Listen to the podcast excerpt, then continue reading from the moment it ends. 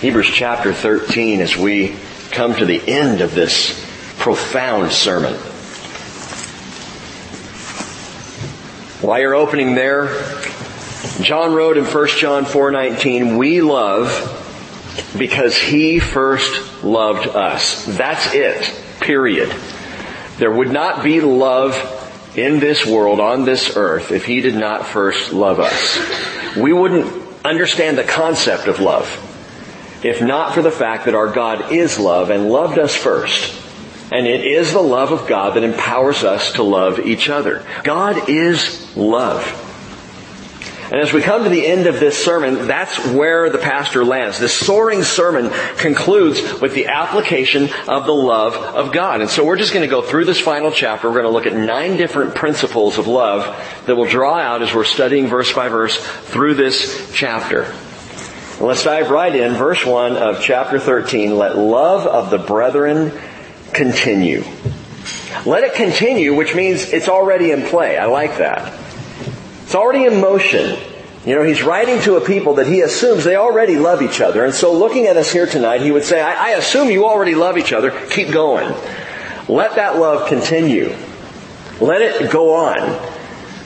It's brotherly love, Philadelphia, love of the brethren, brotherly love, that he's using there, that he, that he references, and, and that's a good thing. Philadelphia is good. You know, sometimes it can be downplayed because it's not agape. But hey, Philadelphia is good. The love of the brethren. Love for one another in fellowship. Again, it's not agape. So it's not the unconditional love of God, but it's, it's more perhaps a human kind of love. I think without God's love and without the example of His love and without His Spirit in us, Philadelphia is probably the best that we could achieve. And it's pretty good. It's pretty good. It's a good starting place for us to move into agape. And I want you to note that this is the first principle, and that is that love is transforming. Because Philadelphia wants to become agape. Philadelphia leads into becoming agape. Philadelphia, where we might be in and of ourselves, desires more, wants more, and along comes the agape love of God, that unconditional love, and we say, that's what I want. That's what I want to be part of. It's what I want to give. honestly, selfishly, it's also what I want to receive. I want to know that I am loved unconditionally. That even if I mess it up, someone's still going to love me. See, that's God's love for us. Philadelphia is transforming into agape. That's what we're taught in the scriptures. That's the love of the brethren moving forward. We continue in the love of the brethren, not to stay in the love of the brethren, but to move into the agape of the brethren, the unconditional love of the brethren. Peter understood this. Peter was trained in this. In fact, this was ingrained in Peter's mind. No, I'm not saying Peter is the writer of the Hebrew sermon, but think about him for an example for a moment. We've been in John 21 several times recently. We gotta go there again. Just listen to this aspect of the story. You may recall the story. Peter's on the beach, there in the Galilee. Jesus has breakfast ready for them when they come in from the, from the fishing, the unsuccessful fishing, until he says cast on the other side, and of course they pull in 153 fish. And they bring that ashore, they have breakfast with Jesus, and then he enters into that very famous dialogue with Peter. Listen to it again. When they had finished breakfast, John 21, 15, Jesus said to Simon Peter, Simon, son of John, do you love me more than these? And I've pointed out before, and you Bible students know, when Jesus says, do you love me, he uses the word agape. Do you unconditionally love me more than these? And he said to him, Yes, Lord, you know that I love you. But Peter says, Phileo. Brotherly love. Jesus says, Do you unconditionally love me? Peter says, You know that I brotherly love you. And Jesus said to him, Tend my lambs. He said to him again a second time, Simon, son of John, do you agape me? Do you unconditionally love me? And Peter said to him, Yes, Lord, you know that I brotherly love you. He said to him, Shepherd my sheep. He said to him the third time, Simon, son of John, do you brotherly love me? And Peter was grieved because he said to him the third time, Do you brotherly love me? And he said to him, Lord, you know all things. You know that I brotherly love you. And Jesus said to him, tend my sheep. There is so much in that discourse, in that conversation. So much that takes place there that Jesus is doing on a spiritual level, a personal level for Peter, but also on a very profound level for you and for me to see what Jesus is up to. The third time that Peter call, that Jesus calls out Peter, grieved Peter, the Bible tells us. Now, you might assume, well, it grieved Peter because it was a recriminating repetition. Jesus kept asking him, do you agape me? Then Peter kept saying, I can't quite get there. I love you with, with brotherly love, but clearly I don't unconditionally love you or I wouldn't have betrayed you. I wouldn't have denied you. Jesus calls it out again and again. And by the third time, some just think Peter's exasperated. He's frustrated. He's grieved because Jesus won't let it alone, keeps drawing this out. I don't think so. I think Peter was grieved because Jesus changed the word and it shocked him. In fact, and this is just one pastor's opinion, but I think Jesus changing from agape to phileo, Philadelphia, that brotherly form of love, changing the word shocked Peter's system like a divine defibrillator. Suddenly it, it, it nailed his heart. And I know this for a fact because I know how it affected Peter the rest of his life. You can see it. You can hear about it. That this idea that, that while brotherly love was all Peter could muster there on the beach of the Galilee, Jesus was pulling him toward agape. All I've got is brotherly love. Agape, Peter. All I've got is brotherly love. Agape, Peter. All I've got is brotherly love. And Peter, and Jesus the third time says, okay, let's start right there. Brotherly love. Begin there. But in that moment, Jesus had already done something in Peter's heart. Something that would play out over Peter's life and ministry, his entire life and ministry. In the first letter Peter wrote, 1 Peter chapter 1 verse 22, he says, since you have in obedience to the truth purified your souls for a sincere Philadelphia, a sincere love of the brethren, fervently love one another, agape, from the heart. Right there, you know Peter got it. Hey, if you have brotherly love, you need to be transformed to unconditional love. I have no doubt that Peter remembered the moment on the beach with Jesus. And it uh, impacted him deeply. Second Peter, chapter 1, verse 7, Peter said, In godliness supply brotherly kindness, that is Philadelphia. And in brotherly kindness, in your Philadelphia, supply agape. He got it. It may have taken days, months, years after that moment with Jesus, but Peter finally figured out that love is transforming. Love must be transforming. Hey, it's great if we have brotherly love for one another. That's wonderful. I don't look down on that. Jesus doesn't look down on that, but he says from there, you're going to transform into an unconditional love.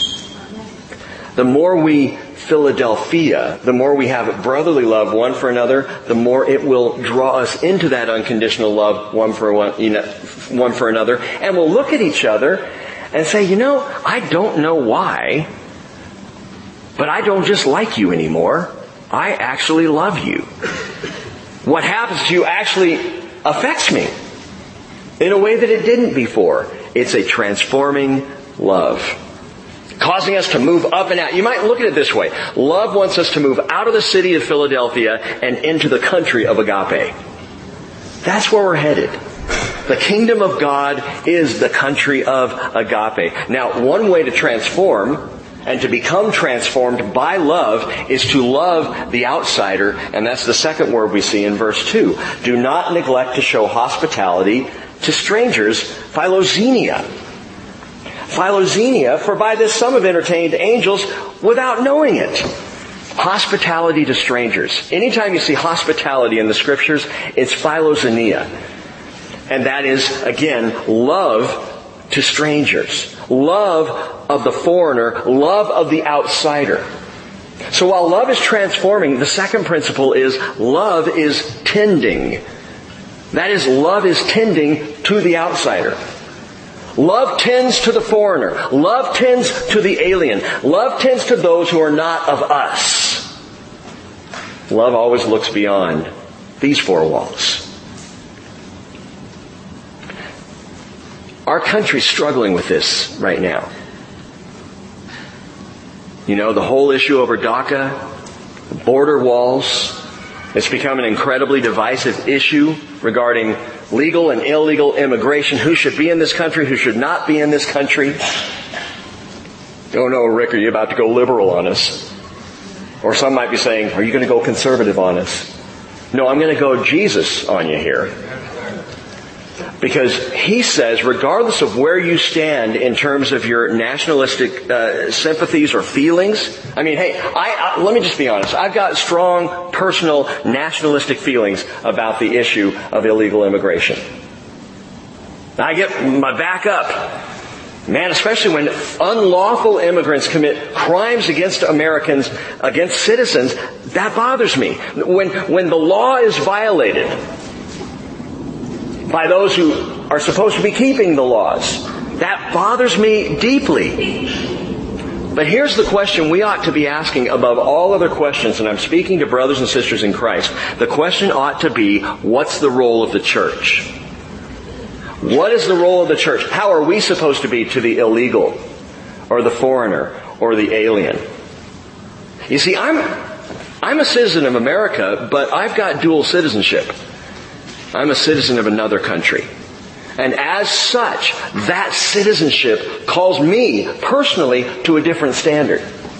It calls me to philoxenia, to love of the foreigner. We call this room that we're sitting in here a sanctuary, right? This is our sanctuary. No, it's an auditorium.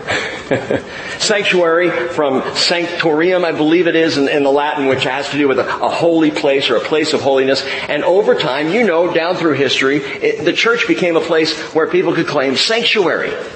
Where someone running from the law could run into the doors of the church.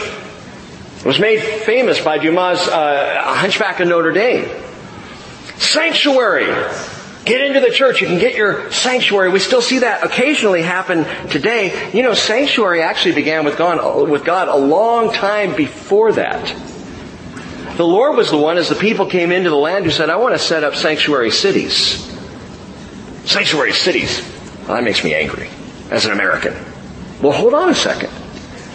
The Lord said, Israel, Read it in Numbers chapter 35. I want you to set up six cities of refuge. See, 48 cities were given to the Levites. They weren't given their own plot of land. They were just given cities throughout the land of Israel. So that as priests, they could minister in the land. And of these 48 cities, six of them were called cities of refuge. Now, they weren't for the illegal, although Torah law calls for the Jewish people to care for the foreigner and to invite the illegal person among them or the outsider or the alien to come in and be among them. Torah law called for that. But the refuge cities, cities of refuge were if you caused manslaughter, if you killed someone accidentally, you could flee to one of these cities of refuge and be protected there at least until the high priest passed away and then you would be set free. Cities of refuge. It was God's idea in the first place. So regardless of what we think about American immigration or what the policies ought to be, when it comes to the Christ followers concern for and treatment of any outsider, we are citizens of the country of agape. Which means our love is not conditioned on someone's country of origin.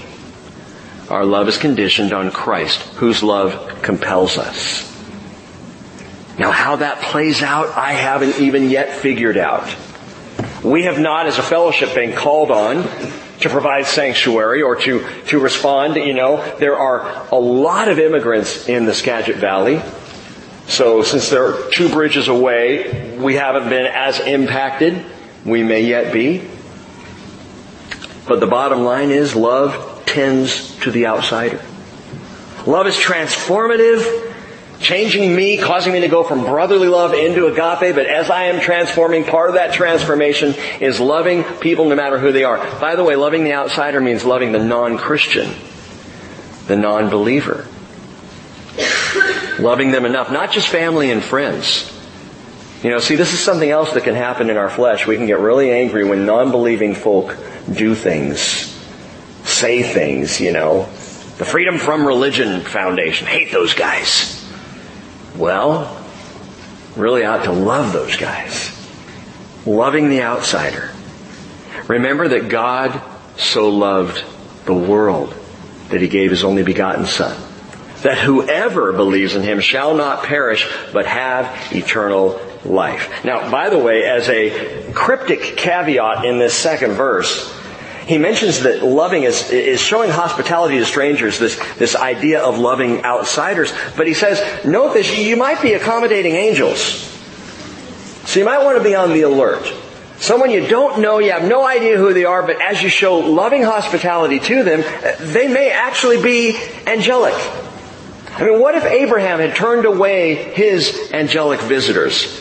Back in Genesis 18, and it's a wonderful story, and, and note, note how Abraham responds. Here. Let me just read this to you. It says he was sitting in the tent of, the, the door of his tent in the heat of the day, when he lifted up his eyes and looked. Behold, three men were standing opposite him. Note that number, three men.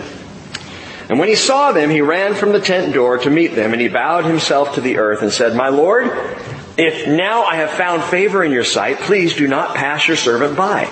Please let a little water be brought and wash your feet and rest yourselves under the tree. And I will bring a piece of bread that you may refresh yourselves. After that you may go on since you have visited your servant.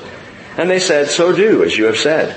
So Abraham hurried into the tent to Sarah and said, quickly prepare three measures of fine flour, knead it, and make bread cakes. Things moved a lot more slowly in the Middle East of those days. Someone drops in, I'm going to go bake some bread, I'll be right back. So he's got Sarah baking bread, and he also ran to the herd. And he took a tender and choice calf and gave it to the servant, and he hurried to prepare it. And Abraham took, Abraham took curds and milk and the calf which he had prepared and placed it before them. Oh, that's not even kosher. I just realized that. Curds, that's cheese. Cheese, milk, and meat. You're not supposed to have that together based on Jewish law, but Abraham was pre-law. So he took this and placed it before them. He was standing by them under the tree as they ate. So you see this, this burst of Abrahamic hospitality. And he didn't know who he was serving. Well, he called him Lord. Yeah, but the word Lord is not Yahweh. It was just a term of, of you know, honor and respect. So here come these three men, and, and Abraham just sees it as his responsibility to show hospitality. That mentality is still exemplified in the Middle East today. You come into someone's tent, you are under their protection. They provide for you. They, they, they want to share what they have with you. And you see this especially among the Bedouins in Israel of today. But as it turns out, it wasn't just some angels that visited Abraham that day, it was Jesus himself. Well, how do you know that? Well, verse 22 of Genesis 18 says, Then the men, two of them, turned away from there and went towards Sodom. We know later in Genesis 19 that they were angels that went down to Sodom. While Abraham was still standing before Yahweh. So God was there. But Rick, you said Jesus. Yeah, because Jesus is always the human representation of God. So what we have is what's called a Christophany, Jesus showing up, a pre-incarnate appearance of God on earth. It's remarkable that it was God who was served. It was God who was shown hospitality. And Jesus made the same kind of reference in Matthew 25. He said, hey, if you do this, do it to the least of these brothers of mine, you've done it to me. So think that through. As you show love, we are called to love each other as we already have. We continue to do so and not to neglect to show the same kind of love to the foreigner, to the outsider. Now, what the pastor continues to do is apply this godly agape as something that is transformative, especially of our natural tendencies. And the things that he pulls out in this chapter, the places that he calls us to show love, run against the grain of the flesh. Note this verse 3. Remember the prisoners. Hmm. Remember the prisoners as though in prison with them, and those who are ill treated, since you yourselves also are in the body. Third principle. Love is thoughtful. Well, I don't mean just nice. I mean, love doesn't forget. Love is thoughtful. It remembers, man, when someone's locked up, when someone's in prison, when someone's incarcerated, love doesn't forget the person. It's easy to do that. You know, send away to prison, and we're done. We don't have to think about this person anymore. Now, in the context here, we're probably talking about someone who was in prison for the sake of the gospel. Remember Paul's experience? How many times was he thrown into prison? To the point where if you study through the book of Acts, you start to realize the church was getting a little tired of it. The church wasn't responding to Paul. Oh, the first time, Paul's in prison. Oh, we gotta show up. We gotta protest this. But as Paul continued to get thrown into prison for the gospel, it almost seems as though he became an embarrassment, at least to some of the churches. 2 Timothy chapter 1 verse 15, Paul said, you are aware of the fact that all who are in Asia turned away from me. 2 Timothy 4:16 At my first defense no one supported me but all deserted me may it not be counted against them. And so the pastor is probably referring to those who, like Paul, were imprisoned for the gospel. He wasn't the only one who was thrown into jail for preaching the truth or for standing for what was right.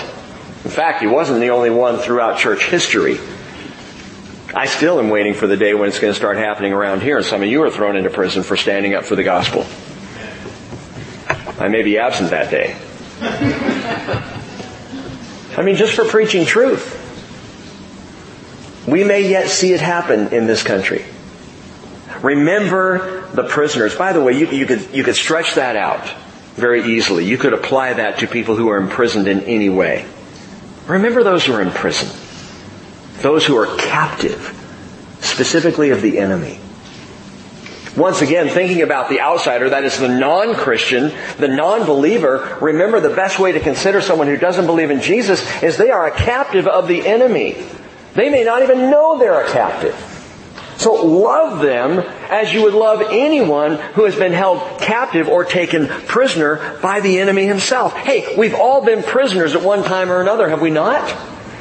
I was a prisoner before coming to Jesus, before He set me free. And captives of the enemy are always set free by Jesus and by faith in Him. He said, Isaiah 61 verse 1, the Spirit of the Lord God is upon me because the Lord has anointed me to bring good news to the afflicted. He has sent me to bind up the brokenhearted, to proclaim liberty to captives and freedom to prisoners, to proclaim the favorable year of the Lord. And that's how Jesus kicked off his public ministry. So the pastor says, remember the prisoners. Verse 4. Marriage is to be held in honor among all, and the marriage bed is to be undefiled for fornicators and adulterers, God will judge. Another difficult area. Marriage. Why did God establish marriage in the first place? All the way back to Adam and Eve. Why did He give us that? Well, He gave it as a picture of Christ and the church. First and foremost. He also established it as, in my opinion, one of the primary places in this world where we learn to be unselfish in marriage. Now, love, number four, you might note this is trustworthy. Love is trustworthy. It is not trustworthy. And the Bible goes right to this. Marriage challenges our natural tendencies because it puts us under a vow of trust. And if you have ever had your trust in another person violated, then it's even more difficult to trust someone. Now, we may get married for ourselves, but we stay married for our spouse. We may get married for ourselves, but we stay married for our spouse. Now, it's interesting, the pastor contextualizes this form of love as specifically sexual love in and for the marriage bed. Listen to the verse one more time. Marriage is to be held in honor among all, and the marriage bed is to be undefiled. And he lists two types of sexual sin. Fornicators and adulterers God will judge. So the marriage bed is defiled in one of two ways. Either in marriage, adultery, or before marriage, fornication. Both defile the marriage bed. And he says, you want a love? You want a transforming love that moves from brotherly love on into agape? Then the marriage bed is not to be defiled. So for unmarried people, listen. Don't live in such a way now that you defile your marriage bed then. Married people, don't defile the marriage bed now. The fact that the Bible addresses this issue so specifically is really significant. God knows what goes on. He knows the issues we face. He said through the apostle of 1 Corinthians chapter 7 verse 4, the wife, wives, hang on here, does not have authority over her own body. Wow, that sounds completely different than what we hear in American culture, doesn't it? My body, my right. Isn't that what we hear? Well, according to scripture, the wife does not have authority over her own body, but the husband does. Men, he says also the husband does not have authority over his own body, but the wife does. And then he says, stop depriving one another except by agreement for a time so that you may devote yourselves to prayer and come together again so that Satan will not tempt you because of your lack of self-control. So the, the sexual love in a marriage is a vital part of the marriage. Sexual love solidifies a healthy marriage. So don't let the marriage bed de- be defiled. Sexual lust does two things. One, it subverts marriage. It defiles, as we see, the marriage bed, but it also spoils the temple of God. For those who say, I'm not married, so I don't have to worry about it. Hey, if you are engaged in sexual lust, in what the Bible calls fornication, you are destroying the temple of God. You might as well be taking a hammer to the holy temple and smashing down the walls as Titus did in AD 70 or Nebuchadnezzar did in 586 BC. That's the company we join when we defile the temple of God our very bodies. 1 Corinthians 6:18 says, "Flee sexual immorality. Every other sin that a man commits is outside the body, but the immoral or the sexually immoral man sins against his own body. Do you not know your body is a temple of the Holy Spirit who is in you, whom you have from God, and you are not your own. You've been bought with a price, therefore glorify God in your body." Trustworthy love. But stay with this principle a little bit longer. Verse 5. He says, make sure that your character is free from the love of money. Being content with what you have, for he himself has said, I will never desert you, nor will I ever forsake you, so that we may confidently say, the Lord is my helper, I will not be afraid. What will man do to me? We talked about this on Sunday, right? Five negatives that form one glorious positive. I will not, I cannot leave you, I will never, no, never forsake you. Now I'm not going to talk about this anymore tonight, I'm not going to repeat myself, but just note, and I think I mentioned it one of the services on Sunday morning, note that the promise of God's profound faithfulness for us is set in the context of money. And that's interesting. But why? Why here? Why does here, uh, why does God now choose to say, I will never desert you or ever forsake you? When talking about money, that seems like such a, uh, let's talk about that somewhere else, God. How come we have to hear this with the context of money? He's just given another love word. There's Philadelphia. There's Philoxenia. And now he uses the word aphilarguros. And aphilarguros means not loving money. In fact, those opening words of verse 5, your character is to be free from the love of money. King James translates that, conversation without covetousness. You know, relationship that's not connected to or led by or controlled by money. Money's the issue. And it has nothing to do with how much I have. It has everything to do with what my focus is. So listen. Sometimes we talk about money in the church and someone says, well, I, I got none anyway, so obviously this doesn't apply to me. It's just the rich people who need to hear this. No, it's everybody who needs to hear this. Because it has to do with our focus in life. Jesus said, Matthew 6:24, no one can serve two masters. He'll either hate the one and love the other, or he will be devoted to the one and despise the other. You cannot serve God and wealth. Can't do it. Money is an unfaithful, adulterous mistress. You may love money, but money will never love you back. You can't serve God and money. Paul said in 1 Timothy 6:10, "The love of money is a root of all sorts of evil, and some by longing for it have wandered away from the faith and pierced themselves with many griefs." And it breaks my heart to tell you I have watched this happen. I've seen people who didn't have a lot of money get focused on making money and slowly walk away from faith. In fact, I've seen it happen multiple times. As a pastor now over several years, many years I've seen people who were faithful and showing up and loving Jesus and yeah, this is all great. And then all of a sudden they get some kind of financial opportunity. Some kind of business. And, and man, they gotta, you gotta put the time in to make the money back. You gotta make it work, you know? And it starts to take them away and you start to see them less and less. And the next thing you know, that's all they're doing. I'm sure that's never happened to any of you. Money is an adulterous lure that tries to draw us out.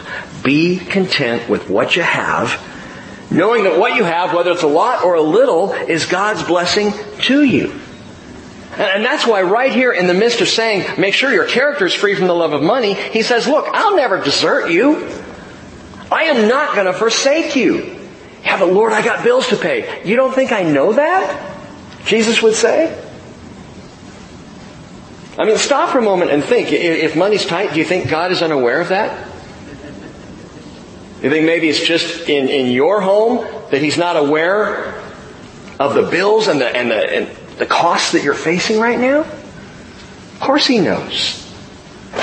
The question is, what's He doing? Now, now some might ask, is there a way to develop this, this trustworthy relationship with God? I mean, boy, I, I want to be able to walk knowing He'll never desert me nor will he ever forsake me. I want to have that level of trust in you, God, especially when it comes to my money. How can I do that? Is there a way to do that? Yeah, there is actually. God provided a way. It's called the tithe.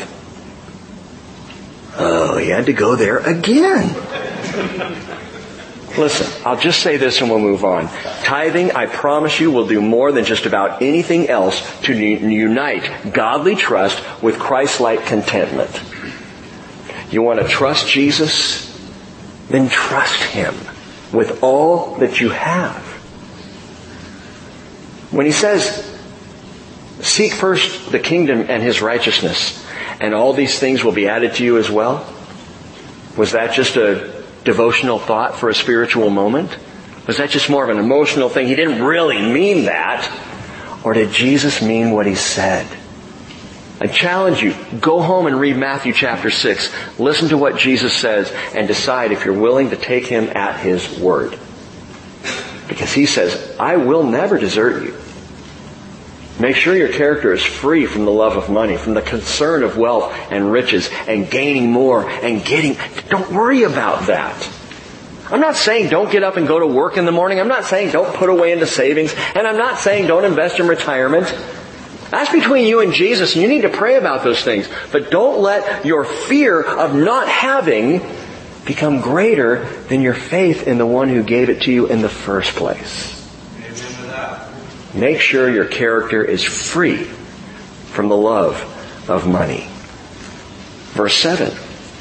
And remember those who led you, who spoke the word of God to you, and considering the result of their conduct, imitate their faith. Number five in our list, love tracks. That is, love tracks those who go on ahead. I think the most important thing anyone can understand who desires to lead people, especially toward Jesus, is the best way to do it is to just fix your eyes on Jesus. That as you go forward following Him, there will be people who see you following and will follow because they see you following Him. And that's the critical thing here. Paul said in 1 Corinthians 11, 1, be imitators of me.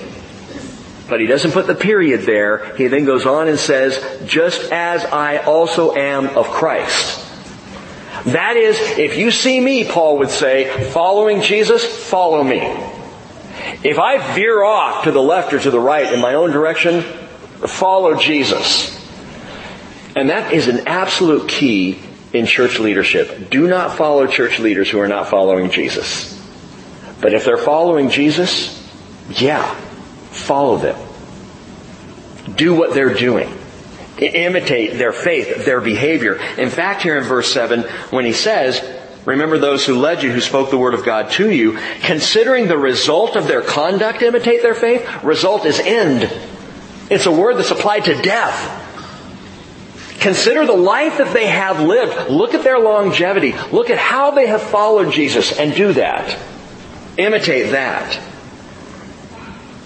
Paul, or the, the Hebrew writer says in Hebrews 6.11, we desire that each one of you show the same diligence so as to realize the full assurance of hope until the end, so you will not be sluggish, but imitators of those who through faith and patience inherit the promises. Imitate those who go before you. We all are called to do that. I could give you a list of men that I have imitated in my life because I have seen them follow Jesus. There are names on that list some of you would know. There are other names on that list you've never heard of. But people who had a dramatic impact on my life and my faith because they were following after Jesus. Imitate them. Skip ahead and look at verse 17. He says, obey your leaders and submit for they keep watch over your souls as those who will give an account. Let them do this with joy and not with grief, for this would be unprofitable for you. The imitation of leaders who follow after Christ. He even takes a step further. He says, don't just imitate them, obey them.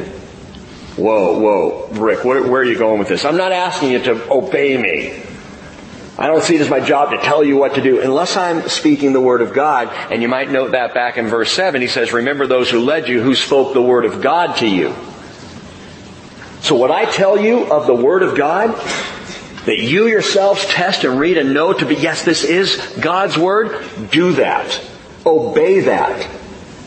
Because in essence, you're not really obeying me, you're obeying the Word of God. What he's calling for here in this obedience and this following your leaders within a church setting, this is getting more difficult. Because our culture more and more is rejecting leadership. And we see it happening in the church all the time. What happens is people say, I don't like the direction you're taking this church, I'm out of here.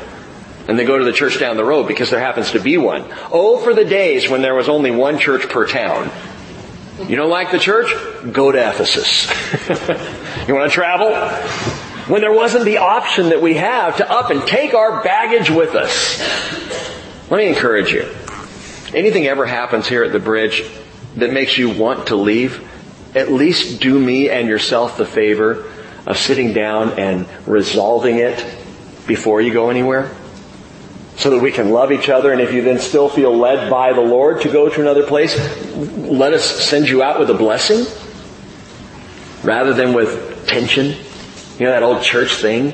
You all have felt that. Don't you hate that? Now I can't talk to those people anymore. Well, they're still your brothers and sisters. And I have a feeling God's going to stick us all in the same room in heaven. and when you're all ready to come out, come see me the games we play. Man, just, just imitate those who are imitating Jesus. Don't be afraid to obey your leaders if, in fact, they themselves are obeying Jesus. And if they are those who follow the Good Shepherd. If they shepherd like the shepherd, man, that's all the better. I, I read this. I thought this was really cool. We were in the Diaspora Museum in Tel Aviv several years ago and Cheryl and I were just kind of walking along the walls and we're looking at the artifacts and the different things there. And there was a, a quote up on the wall by Rabbi Israel Salanter. And this rabbi said the following. He said, a rabbi whose community does not disagree with him is not really a rabbi. That was good for me to hear. That people can disagree. That you can be in fellowship and community with people who disagree with you and are wrong. You can still love them. But the, the quote goes on. It says, a rabbi whose community does not disagree with him is not really a rabbi. And a rabbi who fears his community is not really a man. And I got that point. That we walk in the truth of the Word of God. That we follow after Jesus. And by the way, you might jot these down. Three, three, uh, what we call the ABCs of church authority. Real simple stuff here. Number one, accountability. Why should I obey the leaders of my church fellowship? So that you are accountable to other believers. And by the way, so that they are accountable to you. Our accountability runs both directions among all of us. Our accountability is to each other and for each other as believers. Be accountable for the leaders, that is their conduct, and be accountable to the leaders, that is your conduct. So accountability. Secondly, Bible. Bible. Be sure you're being accountable to those who are speaking the Word of God to you and not just the philosophies of men. There are far too many churches out there that are teaching the philosophies of men. Make sure you are always connected in a place where the Word of God is being taught and spoken. Because our accountability is to each other, our accountability is also, also to the Word. It's how we know of the righteousness of God. And we know who it is we're following. Man, if they're not speaking the Word, be careful. Accountability, Bible, and see Christ. Christ because His authority is authority. You know, if, if I'm not raptured out of here, I'm going to die. Someday. I mean, not today, not planning, but I am going to die. I'll be gone. I'll be history. If the rapture hasn't happened, prayerfully, this church will continue. Someone else will take the pulpit and preach and teach. Teaching the word, praise the Lord, but you know what? Pastors come and go. Leaders come and go. Shepherds come and go. Brothers and sisters come and go. Even those of the great hall of faith all came and went. But verse 8 tells us Jesus Christ is the same and forever. This powerful verse that we have been repeating all through this sermon speaks to the eternality of Jesus. Again, this is not just one of those little catchphrases. It speaks of His everlasting and divine nature. He is the same yesterday, today, and forever. Micah the prophet, chapter 5 verse 2 says, His goings forth are from long ago, from the days of eternity. Today, in fact, just this evening, David was sitting there eating dinner, and uh, I made a comment about Jesus creating the world, and he goes, Dad, Jesus didn't create the world. Okay. What do you mean, son? He just walked right into it. Well, the world was created before Jesus was born. I said, okay, so, so in the Gospel of John, and I happen to know David has read the first chapter, I said, when it says, and the Word became flesh and dwelt among us, who's the Word? And he goes, Jesus. I said, right. So it also says that in the beginning was the Word, and the Word was with God, and the Word was God. He was with God in the beginning, and all things were created through Him and for Him, and nothing that has been created was created without Him. The Word. Who's the Word? Jesus. Who created the world? The Word. He is from days of eternity. And then I said this to David, and he's figuring this out, and I can see the light going on in his little brain, and, and I said, and David, Jesus was born in the flesh, but he has always been. He has always existed. I said, you haven't always existed. You know, you were like, and, and, and you were forming in your mother's womb. And that was when you began. Jesus didn't have a beginning. And David was like, whoa. Micah said it from days of eternity. But Psalm 102 verse 27, which is quoted in Hebrews 1:11 also says, "You are the same and your years will not come to an end." There are no bookends on the life of Jesus Christ, the same yesterday, today, and forever, has always been, will always be. No human leadership, no human authority lasts.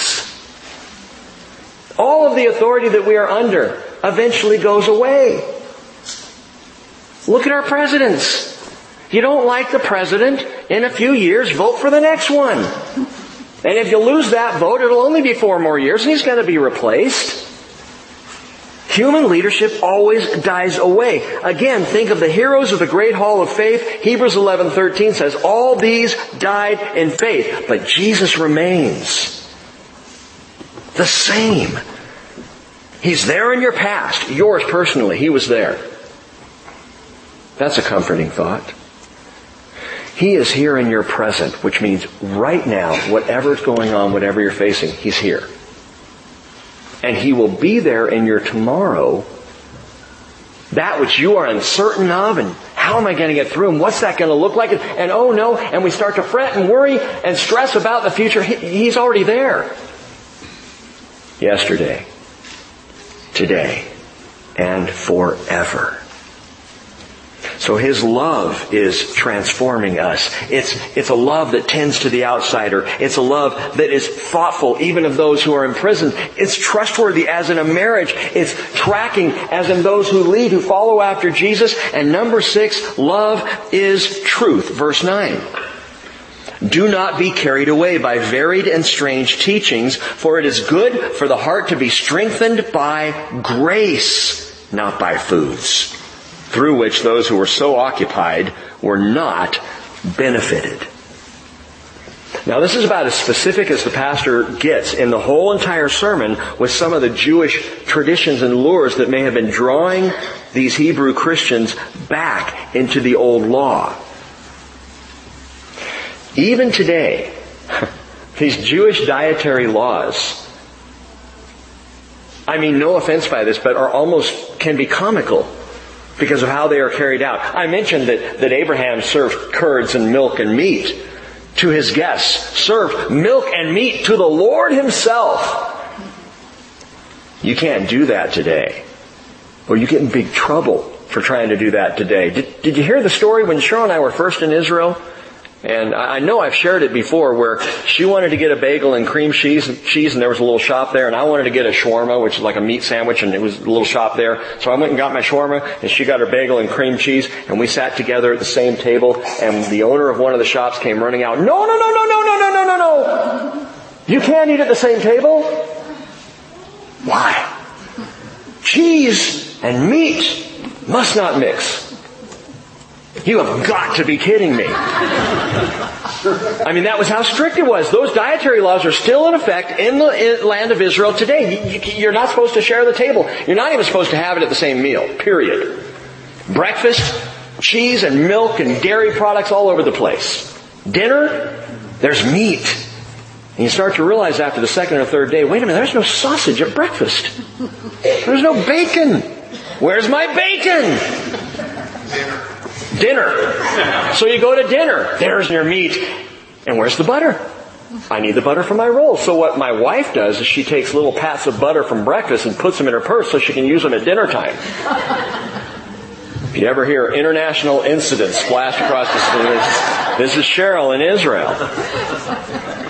Jewish dietary laws are so seriously observed even among secular Israelis today in the land. You gotta be kosher and it was an issue ongoing in the early church. And Paul addressed it, Romans 14:1. Now accept the one who is weak in faith, not for the purpose of passing judgment on his opinions. One person has faith that he may eat all things. But he who is weak, note that, he who is weak eats vegetables only. I'm sorry, Paul. The one who eats The one who eats is not to regard with contempt the one who does not eat, and the one who does not eat is not to judge the one who eats, for God has accepted him. And the issue was meat sacrificed to idols. That was the vegetarianism that was going on. It's like, man, if we just eat vegetables, we don't have to worry about if this meat was formerly sacrificed to an idol or not. So we'll just eat vegetables. And, and Paul's saying, oh, You guys, you are completely missing grace. You're missing grace. Note that he says, it is good for the heart to be strengthened by grace, not by foods. This was one of the biggest false teachings on the table of the early church because it denied the grace of God.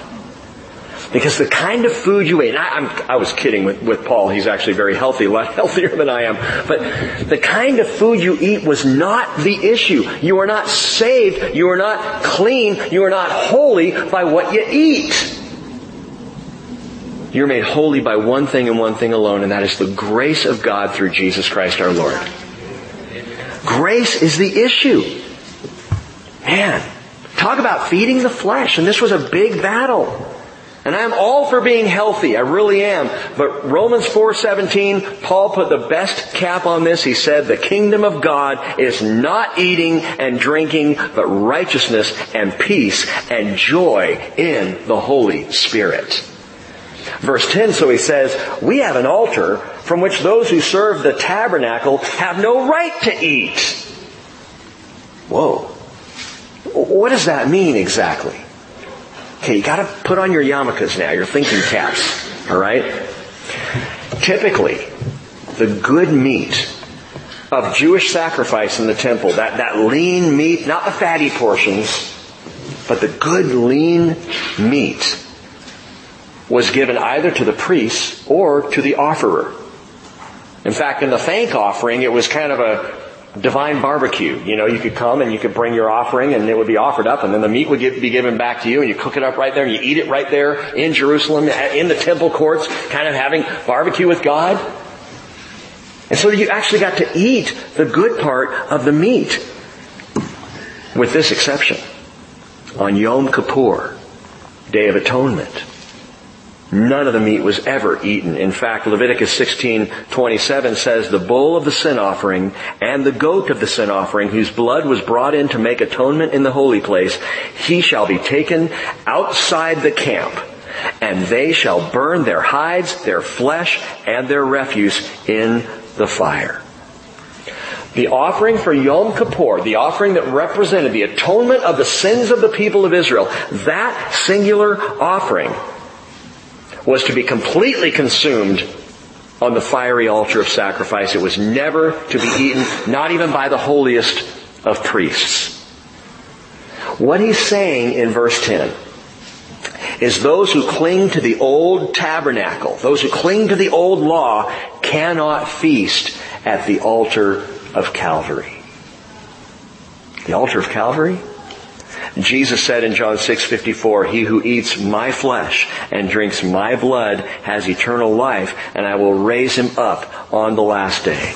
For my flesh is true food and my blood is true drink, and he who eats my flesh and drinks my blood abides in me and I in him. But man, if you are serving at the altar, if you are serving in the old tabernacle, you can't eat at the new altar.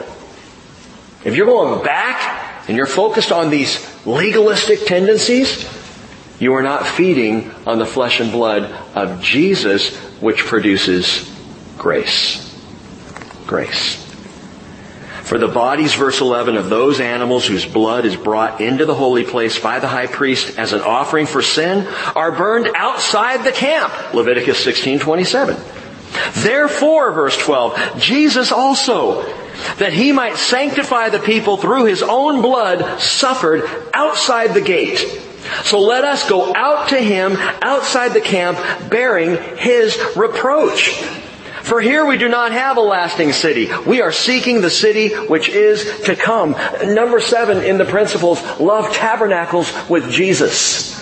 Love doesn't go back to the old law, the old ways, the old tabernacle. We tabernacle with Jesus himself. We dwell with him. We don't settle in and settle down into this world we continue to walk with Jesus in agape love that calls us to go the way of Jesus. Which is what way? North. Listen, the way that follows Jesus is north. North. What do you mean north? The burnt offering was always slaughtered north of the camp of Israel. As commanded in Torah law, Leviticus chapter 1 verse 11, he shall slay it on the side of the altar northward before the Lord. Guess where Golgotha was compared to the temple? North. Golgotha was to the north. Golgotha also was beyond the city walls, out the Damascus gate, to the north of the city of Jerusalem, just as it was with the tabernacle and the offering of the Day of Atonement. The entire offering was, was given north was burned up north of the camp, so Jesus was sacrificed at Calvary north of the city, beyond the city gate, on the outside, which is wonderful because it reminds me of the love for outsiders that Jesus has for us. He was sacrificed on the outside, outside of the gate. Verse 13 again tells us let us go out to him, outside the camp, bearing his reproach. Bearing his reproach? Hey, Jesus said in Matthew 10:38, he who does not take his cross and follow after me is not worthy of me. We bear his reproach. Matthew 16:24, if anyone wishes to come after me, he must deny himself, take up his cross and follow me. That is outside the camp outside the temple gates, away from religion and ritual and self-righteousness and all of those humanistic tendencies where we think we can earn our way in. No, get away from that. Go out of the camp and join Jesus and bear his reproach, which is the cross of Calvary, which bought us our grace. Again, grace. Verse 15. Through him then, let us continually offer up a sacrifice of praise to God. That is the fruit of lips that give thanks to his name. And do not neglect doing good and sharing, for with such sacrifices, God is pleased. In direct contrast to all the sacrifices of Israel, he now says, let me tell you what sacrifices God's looking for. Worship. The sacrifice of praise. Thanksgiving. The sacrifice of a heart that recognizes where all your provision comes from. And sharing and doing good things. A life that is sacrificed on behalf of others. Number eight, if you're keeping up with all of this, love is transcendent. Love is transcendent. That is, and note this, he uses the word continually, continually, continually. That's faithfulness. And it struck me as I read this, let us continually offer up a sacrifice of praise. Let me ask you a question, Rachel. Are there ever, is there ever a Sunday or a Wednesday you don't feel like leading us all in worship? Be honest. This is for posterity. You ever just not feel like it? Oh yeah. Okay. You may be shocked to hear this. Rachel doesn't like leading you in worship.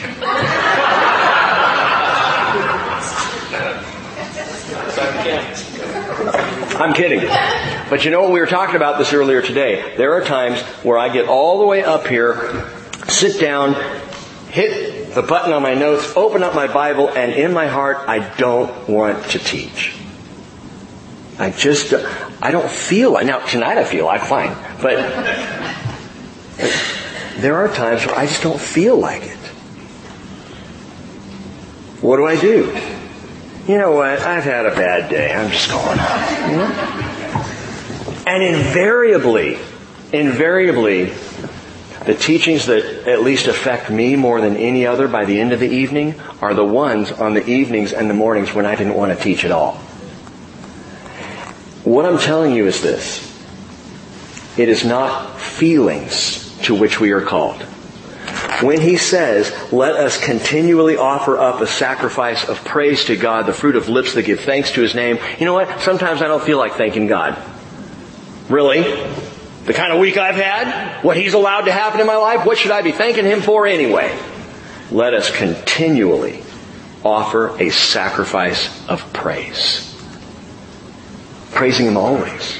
Thanking him nonstop. And, ooh, sharing and doing good.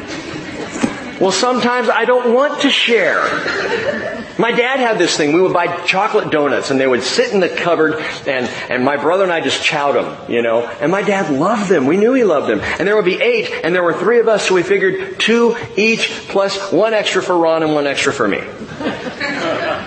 Ron and I would eat ours within the first day. So there would be at least two left.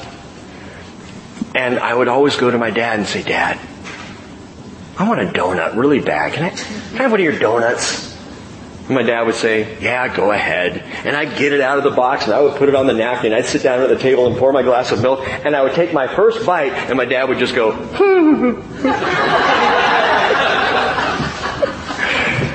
Every single time. I mean, this has now become a Crawford family tradition. Now I do the same with my kids. Yeah, David, you can have my donut. And he takes a bite and I go, Sometimes I don't want to share. I don't want to do good. I don't feel like, I confess, there are times I don't feel like worshiping. And maybe you've never felt that. Maybe you are just spot on super Christian all the time. Well, I'm not. You know what? It has nothing to do with the feels. It does not matter how I feel, how you, that, makes no difference. There are times in my marriage where I just don't feel like serving my wife. What am I going to do? Faithfulness is not based on feelings. We live in a culture that tells you every single day that's all that matters is how you feel. And if you don't feel good in the relationship or in the position you're in or in the thing that you're doing, if you don't feel it, man, get out. That is not Jesus. That is not grace. Grace has nothing to do with how we feel. Faithfulness. This is what we're called to. Think about this. Paul said in 2 Timothy chapter 4 verse 2, he said, preach the word, be ready in season and what? Out of season. What does that mean? Well, in season is when you're harvesting and the fruit is fresh and it's coming off the tree and everything's good. Out of season, it's wintertime. It's dead. Nothing's happening. And Paul says, you need to be ready to be productive regardless of the season. To produce the fruit of the gospel whether you feel like it or not. Whether you're hopped up on spiritual fervor or it's just another day of the life, it makes no difference to the faithful heart. And that's why this is called a sacrifice of praise. You praise regardless of how you feel. You thank God regardless of what's going on. You do good. You share because with such sacrifices God is pleased. And by the way, Isaiah the prophet said, Isaiah 57, 18, I have seen his ways, but I will heal him. I will lead him and restore comfort to him and to his mourners, creating the praise of lips. Peace. Peace to him who is far and to him who is near, says the Lord, and I will heal him. Verse 18. So the pastor then says, pray for us. For we are sure that we have a good conscience, desiring to conduct ourselves honorably in all things. And I urge you all the more to do this so that I may be restored to you the sooner. Now we don't know the pastor's identity yet. But what we do know as he's calling for prayer is that he was in the thick of it. And I like that. I like the fact that we get a sense from the, the pastor of this letter that he's probably not Paul because he doesn't associate himself. He doesn't say he is. He doesn't name himself as Paul does in all his letters. He says several things that we noted at the beginning of the letter that indicate this is probably not Paul. But whether or not he is Paul is beside the point. He was certainly around the people of Paul. And he was certainly busy carrying on the work. Pray for us that we can conduct ourselves honorably. And we want to be restored to you all the sooner, he says. There were so many people in the first century that were in the thick of the gospel, that were bringing the message of the gospel, carrying it then, and there are still those who carry it now, the honorable work of the gospel to the world. And he says in verse 20, now the God of peace, who brought up from the dead the great shepherd of the sheep, through the blood of the eternal covenant, Jesus our Lord equip you in every good thing to do His will, working in us that which is pleasing in His sight through Jesus Christ, to whom be the glory forever and ever. Amen. The God of peace who brought up from the dead the great shepherd of the sheep. I think we have our Easter Sunday text right there. And I think we'll come back and look at it on April 1st. And as I said on Sunday, you'd be a fool not to be here. But note this. Think about this. How do we love with all these principles set before us? We've gone through eight of them. There's just one last principle. All these principles of love. Man, if I could jot them down, maybe and memorize them, and try to work them out in our lives, and if you do that, you've just gone right back to the old temple. Really, these principles will happen naturally if you are walking supernaturally. What do you mean? Note this. There's only one way to honestly live out godly agape, to be transformed from brotherly to agape love. And that is, note this, it's right in the middle of verse 21, through Jesus Christ. Through Jesus Christ. That's principle number nine, and it's the overarching principle of all love is through Jesus Christ. Also in verse 21, note this, it's equipped in every good thing to do His will working in us that which is that which is pleasing in His sight through Jesus Christ, to whom be the glory. It's His will, it's His sight, it's His glory. Amen. And that concludes the sermon. In fact, verse 21 is the end of the sermon. When he says, Amen, he has just finished his preaching, he has finished his teaching letter, he ends it right here. The beautiful, profound sermon to the Hebrew Christians is finished, it's complete. He began with Christ the Son. He ends here in verse 20 with Christ the Shepherd. He rounds it out perfectly. And then, like all pastors do, he tacks on some closing remarks. Verse 22. But I urge you, brethren, bear with this word of exhortation, for I have written to you briefly,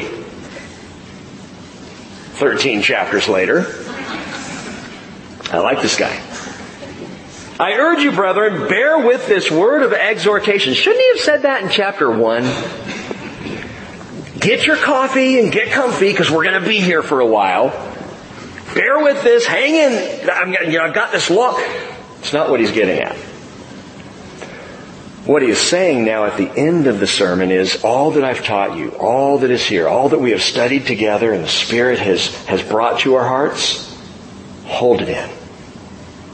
Lift it up. Bear it out. Don't be hearers of the word only, be doers of this word. Bear with this comforting teaching. Carry it with you. Take it with you. I would encourage you that though we are finishing it up tonight, that you don't finish it up. In fact, your challenge, your homework, if you will, for this next week, read through Hebrews. Go back to chapter 1. Read through chapter 13. Read it through. Bear with it. Hang on to it just a little bit longer and prove yourselves to be doers, not just hearers of the word. Verse 23, he says, take notice that our brother Timothy has been released. It's the only time in all the New Testament that we see that Timothy was in prison. If he's being released. With whom, if he comes soon, I will see you so you may wonder, well, if he's talking about Timothy, could this be Paul? Well, Timothy did have other friends.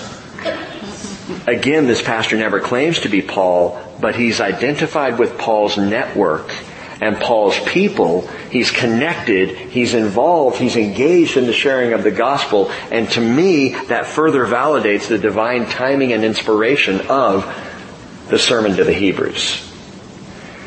Verse 24. Greet all of your leaders and all the saints or the holy ones. Those from Italy greet you. Grace be with you all. Grace be with you all. Grace is only possible because, say it with me one more time, Jesus Christ is the same yesterday and today and forever. Let's pray. Father, we thank you for this sermon. We thank you for this marvelous teaching letter. We ask now, Lord, that just as the pastor has, has brought the application of love forward, has challenged us in those areas of our lives, Father, that it's hard to love sometimes. It's hard to love the prisoner, Lord. It, it, it's hard to love the stranger. It, sometimes it's hard to love in marriage.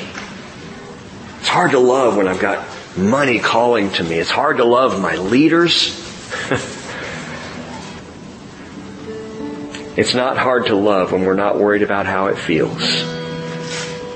And so I pray for faithfulness.